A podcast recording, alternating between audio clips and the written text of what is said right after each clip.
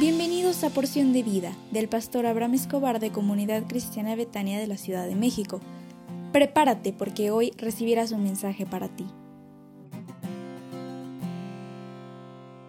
Hola, ¿cómo estás? Muy, pero muy buenos días. Qué alegría es que al despertar puedas disfrutar un nuevo día como un regalo hermoso de parte de Dios para ti. Quiero concluir que estos días he estado hablando acerca de los enfermos para referirme al tema Transforma la derrota inminente en una victoria jubilosa. Porque existen muchos ejemplos bíblicos de personas que aparentemente se encontraban en la derrota, pero vino Jesús y les dio aliento de vida. Por ejemplo, hay la historia de de, una, de una familia donde Jesús tenía unos amigos en Betania, Marta, María y Lázaro. Marta y María mandaron llamar a Jesús porque su amigo Lázaro estaba muy enfermo. Al enterarse Jesús de esto, se quedó dos días más en el lugar donde estaba. Cuando escuchó historias, cuando escuchó las historias como las de Lázaro, Llego a pensar, ¿acaso Dios tendría un propósito en el retraso de la sanidad o de la respuesta a la petición para que la fe de las personas se fortaleciera? ¿Ese será el propósito de Dios? ¿Acaso Dios está retrasando en ti para que tu fe se fortalezca?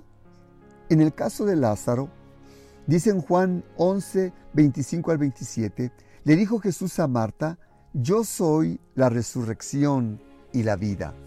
El que cree en mí, aunque esté muerto, vivirá. Y todo aquel que vive y cree en mí, no morirá eternamente. ¿Crees esto? Le dijo, sí Señor, yo he creído que tú eres el Cristo, el Hijo de Dios que ha venido al mundo. Jesús no le dio la respuesta en el tiempo y la forma que sus amigos le pedían, pero la respuesta llegó y Lázaro resucitó.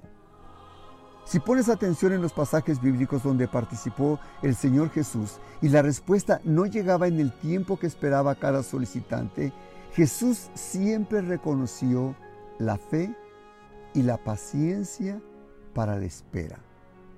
Por ejemplo, Dice la Biblia que al ver Jesús la perseverante fe de la mujer cananea, le dijo en Mateo 15, 28, entonces Jesús respondió y le dijo, oh mujer, grande es tu fe, que te sea hecho como tú deseas, y fue sana su hija desde ese mismo momento.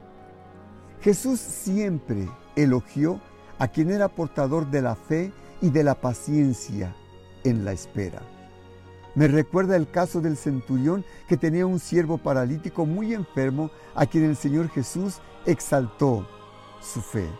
Así que te pido que no desmayes y mantente en fe, perseverando que la sanidad que esperas vendrá. Cree y ten paciencia que la respuesta vendrá Busca al Señor Jesús con todo tu corazón, con toda tu alma y con todas tus fuerzas y con toda tu mente y Él escuchará la plegaria de tu corazón. ¿Me permitirías orar por ti? ¿Se puede? Cierra tus ojos. Padre, te suplico por la persona que escucha este audio para que sea capaz de permitir que su fe y paciencia crezca en él o ella como la levadura en el nombre del Señor Jesús. Amén. Hoy es miércoles y me dará mucho gusto que te conectes con nosotros a las 20:30 horas por nuestra página de Facebook, Comunidad Cristiana Betania CDMX. Te esperamos con mucho cariño y que Dios te bendiga. Levántate y sonríe a la vida porque tendrás un hermoso regalo de bendición para ti.